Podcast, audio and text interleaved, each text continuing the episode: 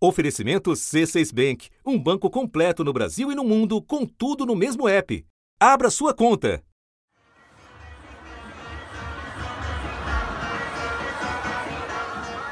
A madrugada de domingo em Paraisópolis, onde vivem cerca de 100 mil pessoas, começou como tantas outras, com uma grande festa ao som de funk, o Baile da 17, cuja fama já ultrapassou em muitos limites da favela. É baile da 17, pô. Os chamados pancadões, frequentados principalmente por jovens, são comuns nas favelas de São Paulo. Apenas na noite do último sábado, a polícia militar monitorava 200 deles. Em Paraisópolis, a festa virou terror.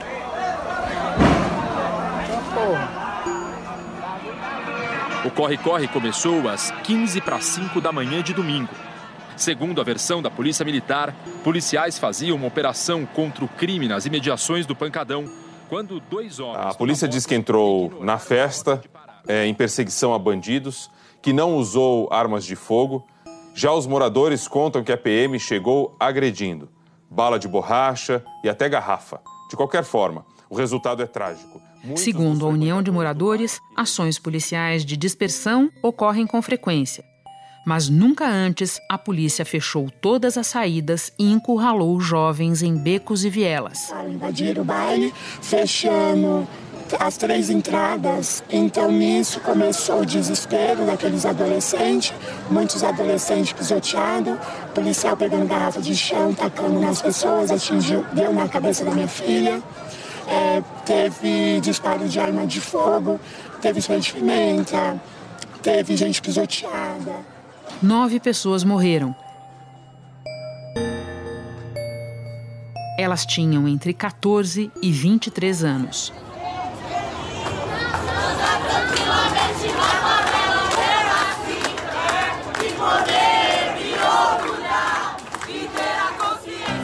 Luara Vitória de Oliveira. Ela chegou a uma certa época que ela tava, ela gostava de ir para a rua, ninguém dominava mais. Um dia ela fez a mochila dela e foi embora. Marcos Oliveira dos Santos, Bruno Gabriel dos Santos. Eles levaram garrafada, que foi todo mundo correndo. Ele estava tudo em grupinho de cinco e ele foi o único que correu para o lado errado. Eu... Denis Quirino da Silva. Eu deixei ele ontem no trabalho dele. Tomei café da manhã com ele ontem. Vai ficar essa lembrança na minha mente. Eu perdi meu filho caçula, meu bebê. Mateus dos Santos Costa. Tem umas pessoas que só querem divertimento, só quer divertir. É jovens que só quer divertir, só quer diversão. Vocês acham Eles que não querem nada. agiu de maneira errada, então? Agiu de maneira errada. Concordo. Mas é errado. Tem e outro, se vocês for olhar onde ele estava, foi um beco sem saída. Denis dos Santos Franca. Ele tinha 16 anos, era jovem aprendiz numa empresa de telemarketing estudava, ia para a escola, gostava de jogar bastante bola. Gustavo Xavier. O pai dele que falecido também pediu tanto para mim olhar ele. Falei com, com, com, o pai, falei com a família, falei com todo mundo que tipo ele sempre estava lá em casa e dessa vez eu não pude fazer nada. Vou agora fazer o quê? Vou fazer o enterro dele digno, né?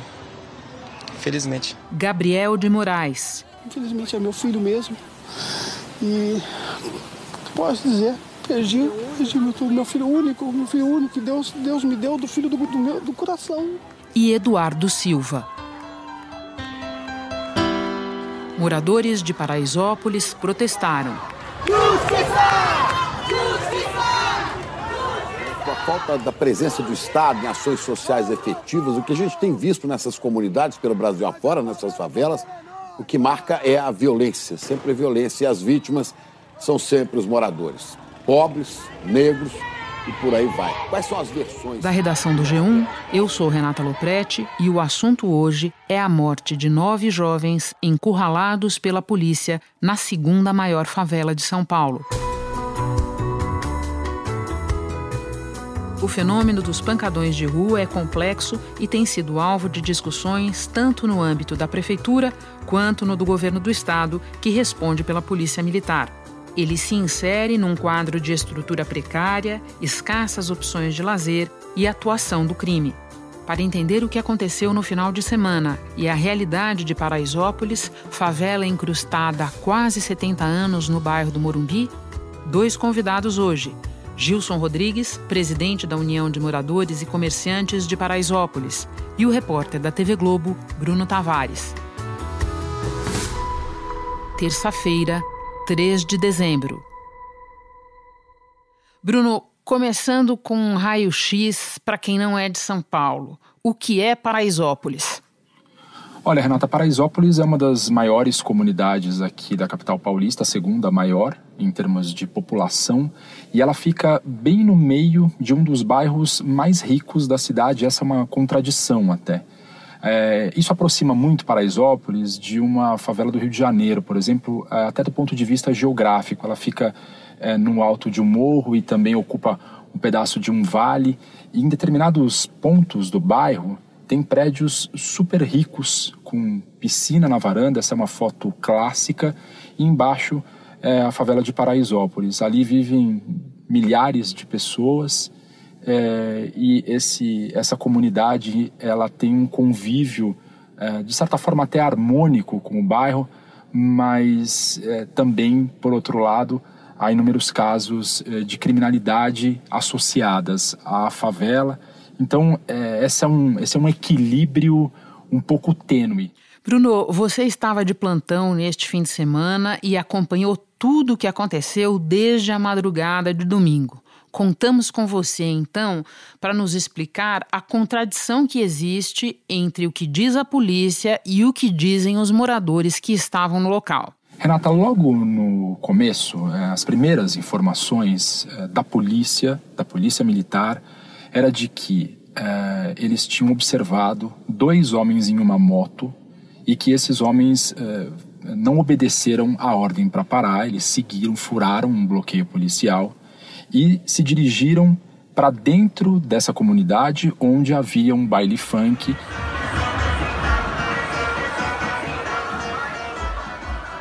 Quando então a polícia eh, deu início a essa perseguição e esses homens foram lá para dentro, eles dizem que os frequentadores desse baile funk receberam os policiais com pedras, garrafas e pedaços de pau. E então é, é que é, teria sido o estopim desse corre-corre que terminou nessa tragédia. A polícia diz que teve que usar bombas de efeito moral e também balas de borracha, é, não só é, para continuar essa perseguição, mas principalmente porque, na versão da polícia, era preciso que os policiais saíssem desse, desse dessa situação né, de, de confronto.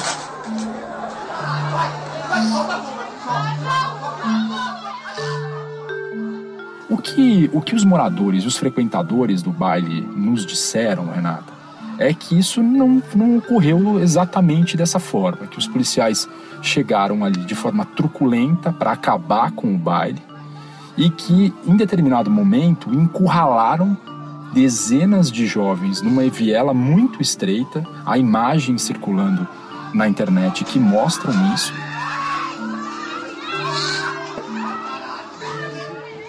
É isso que eu ia comentar com você. Esses relatos dos moradores são corroborados por uma série de vídeos à disposição do público desde a madrugada, praticamente, né? Exatamente.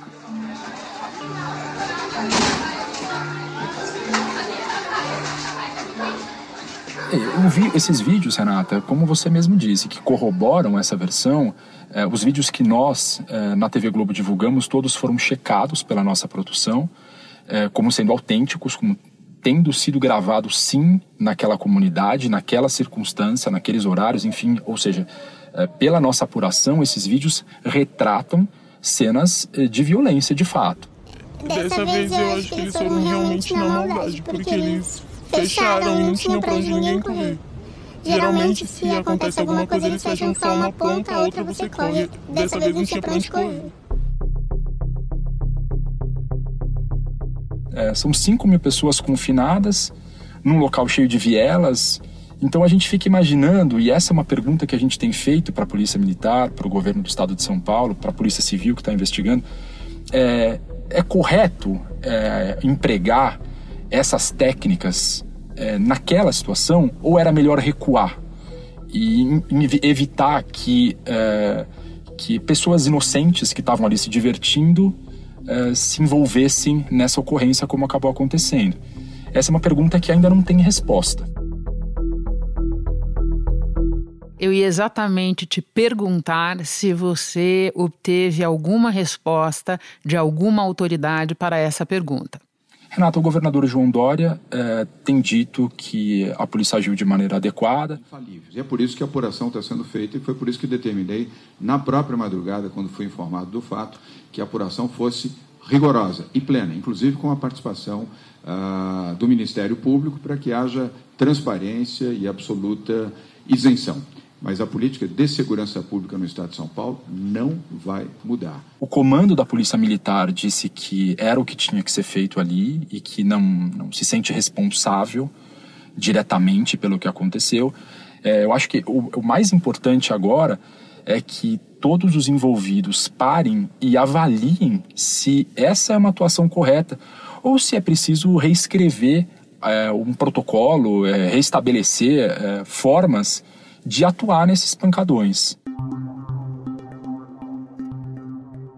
A avaliação preliminar da ouvidoria é que foi uma ação precipitada e desastrosa da Polícia Militar, que estava numa ação de perseguição de suspeito e transformou em controle é, de distúrbio improvisado. É, de... é inconcebível, né, numa sociedade é, civilizada, que nove jovens e outras pessoas é, morram é, dessa forma tão, tão bárbara, né? pisoteados num corre-corre. Eu já vou te fazer uma pergunta sobre investigação, mas antes eu queria aproveitar que você citou o governador João Dória, lembrar que ele, quando prefeito eleito em 2016, chegou a dizer que pancadão é um, aspas, cancro que destrói a sociedade, fecha aspas. E com isso eu te pergunto, qual é a relação do poder público, da Secretaria de Segurança com esses eventos? De forma geral, Renata, é muito ruim. É, existe exatamente essa visão por parte das autoridades de segurança pública, não vou generalizar, mas ah, há essa, essa visão, sim, que é parecida com essa do governador, de que essas festas, esses bailes, eles devem acabar, né? Que eles são intoleráveis, que eles são lugares apenas para que esses jovens consumam drogas é, e que isso também está associado a uma criminalidade. A gente, claro, ouve relatos é, de crimes associados, principalmente roubo de carros. Agora, é, é, difícil, Renata, que a gente generalize, né? E que a gente é, ache que todas aquelas pessoas, 5 mil pessoas, estão ali com o mesmo intuito. Né? Então, é, já houve casos da Prefeitura de São Paulo, de várias gestões, de tentar, de alguma forma, regulamentar esses bailes. É, quem promove esses bailes dificilmente aceita isso. Nós sabemos quem promove esses bailes, Bruno? Renata, geralmente a comunidade. É, a própria comunidade promove e o, o que a gente escuta, é, tanto das autoridades quanto é, da, da, dos policiais que investigam esses bailes, enfim, é que há um financiamento é, de traficantes a esses bailes. Porque é fato, Renata, que alguns desses bailes há sim um consumo a céu aberto de drogas, crimes. É, o, que, o que eu acho preocupante é quando é, há uma generalização de que isso, o baile serve para isso. É, quem conhece a realidade das periferias sabe que os bailes, eles são uma diversão para essas pessoas. Bom, vamos então para a investigação. Como é que está a apuração neste momento? Quais são os próximos passos? Os PMs que participaram da ação foram afastados das ruas. A Corregedoria da PM, o Departamento de Homicídios e Proteção à Pessoa vão investigar a ação no baile. A investigação ela vai correr em duas frentes. É, a primeira delas é o chamado inquérito policial militar, que é um inquérito da própria corporação, da Corregedoria da Polícia Militar, que é, tem um foco na atuação dos policiais. Então, vai se verificar se eventualmente esses policiais cometeram algum crime militar. Corre em sigilo isso, Bruno? Geralmente corre em sigilo, Renata, é, para preservar, inclusive, é, o nome desses policiais, é, eventualmente de testemunhas. Essas investigações elas correm em sigilo. E qual é o outro braço, extra IPM? É o inquérito policial e que, por determinação da Delegacia Geral da Polícia Civil, é, a partir é, desta segunda-feira, começa a ser desenvolvido pelo Departamento de Homicídios.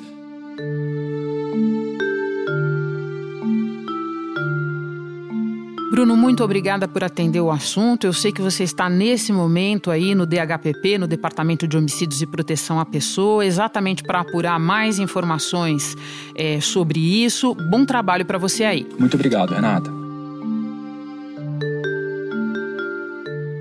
Agora vamos ao Gilson Rodrigues, que conversa conosco diretamente de Paraisópolis.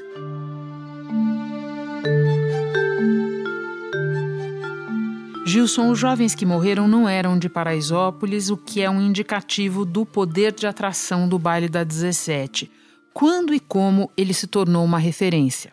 É, o baile 17 ele é muito famoso no Brasil inteiro, tem discussões até do Rio de Janeiro, Minas Gerais, de pessoas querendo aproveitar este baile. Ele já existe há mais de sete anos e ele começou a, a, ficar famoso a partir da vinda de MCs, de artistas que começaram a frequentar e postar vídeos aqui no baile e aí as pessoas virou símbolo de desejo, de local que as pessoas querem frequentar, tirar foto, marcar como estando aqui.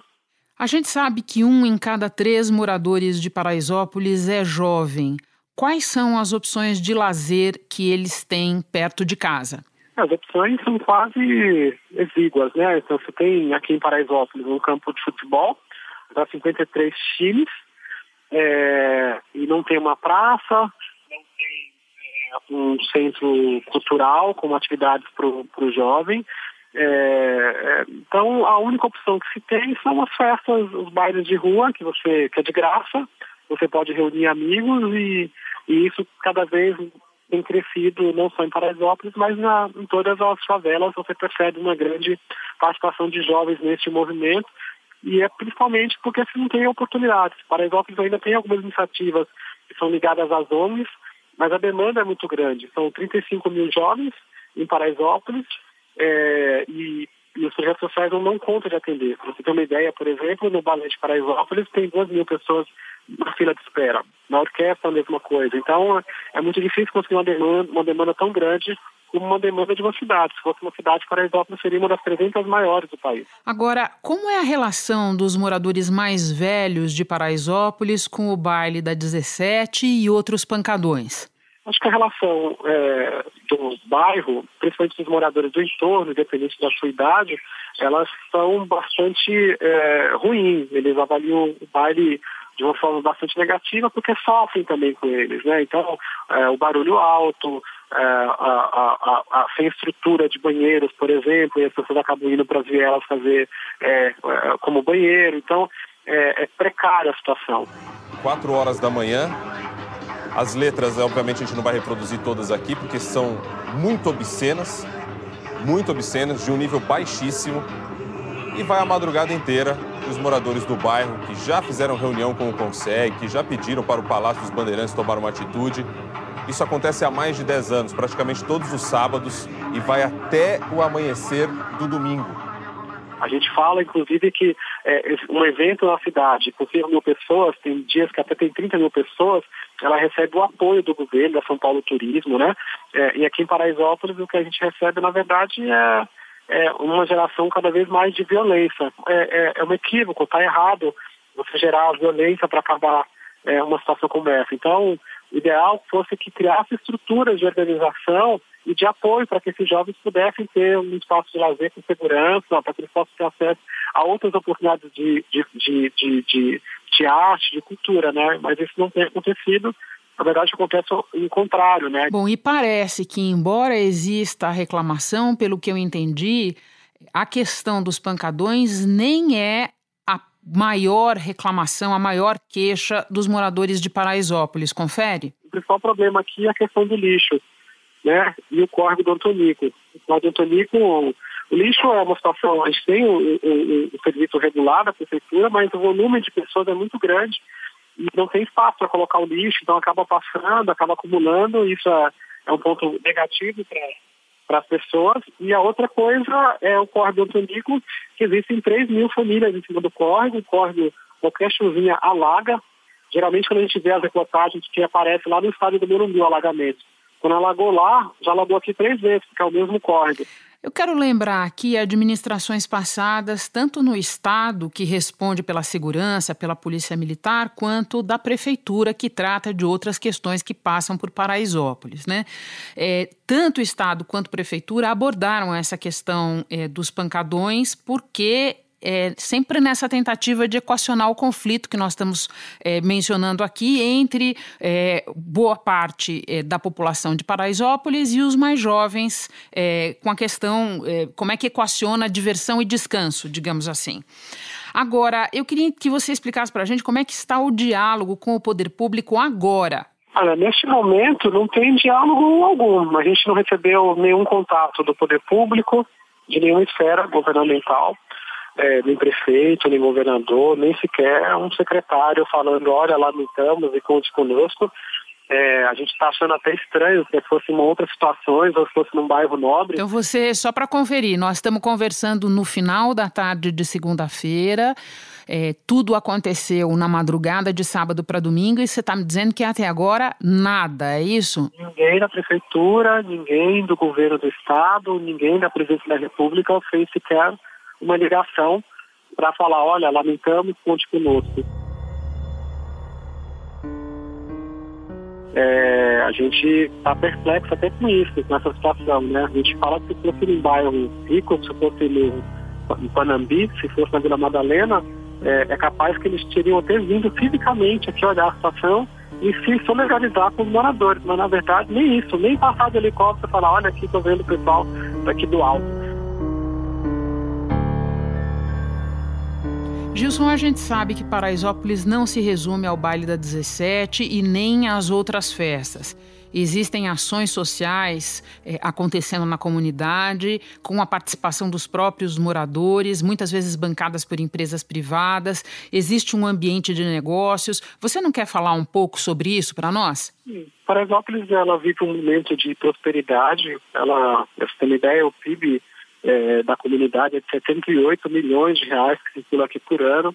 É, temos 12 mil pontos comerciais que entrega 21% da população que trabalha. E a gente tem buscado construir uma nova Paraisópolis, uma favela que se transforma em um bairro através do empreendedorismo, através das ações culturais. Temos muitos artistas aqui em Paraisópolis e a gente quer dar valor a isso porque a gente percebe que é, a forma como a gente é observado, é olhado, é, vai nos ajudar ou vai nos atrapalhar. Então nós queremos poder ser visto como gente, como pessoas que querem prosperar, que querem empreender e que querem ser agentes da sua própria transformação. Recentemente nós recebemos aqui a, a, a cúpula do G10, que é o bloco de líderes das 10 principais favelas que mais estão crescendo no país. E uma semana depois a gente é surpreendido com essa situação e que é, concretamente é uma situação que de alguma forma é anunciada, porque é, não se criou estruturas para que a gente, essas, essas crianças praticamente, pessoas de 14 anos, são crianças, pudessem ter oportunidade de curtir um lazer. São crianças que queriam vir se divertir no baile. Gilson, e para terminar, além de demandar respostas do poder público, que precisa dar essas respostas, identificação, punição dos responsáveis, existe alguma ideia da comunidade, alguma reflexão aí de vocês para repensar esses eventos? Olha, o baile ele já acontece, ele é uma realidade e ele tem esse formato. Eu acho que a gente pode unir forças desde que o Estado é, possa apoiar para criar estruturas para que o baile seja mais seguro, mais organizado e que seja é, menos uh, é, atrapalhe menos no, no, contexto geral da comunidade, seja aqui de Paraisópolis, seja do Morumbi. Então, mas que a gente precisa de apoio. E o apoio que vem, ele vem na forma de bala. Então está muito difícil. Gilson, muito obrigada por tirar um tempo nesse dia tão difícil para você, para a comunidade. Obrigada pelas tuas informações. Obrigado a você por dar voz a gente. Muitas perguntas ainda precisam de resposta até que fique plenamente esclarecido o que aconteceu mas a versão inicial da PM não resiste ao relato de sobreviventes e às imagens disponíveis. Assim como é impossível dizer, como fez o governador João Dória, que não houve ação da polícia. Ação houve. O resultado está aí.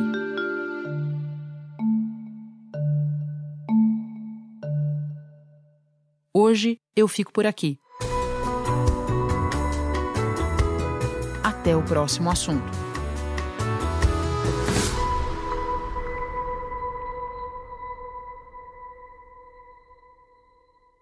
Você no topo da experiência financeira que um banco pode oferecer. Escolha um banco completo no Brasil e em qualquer lugar do mundo. Abra sua conta no C6 Bank.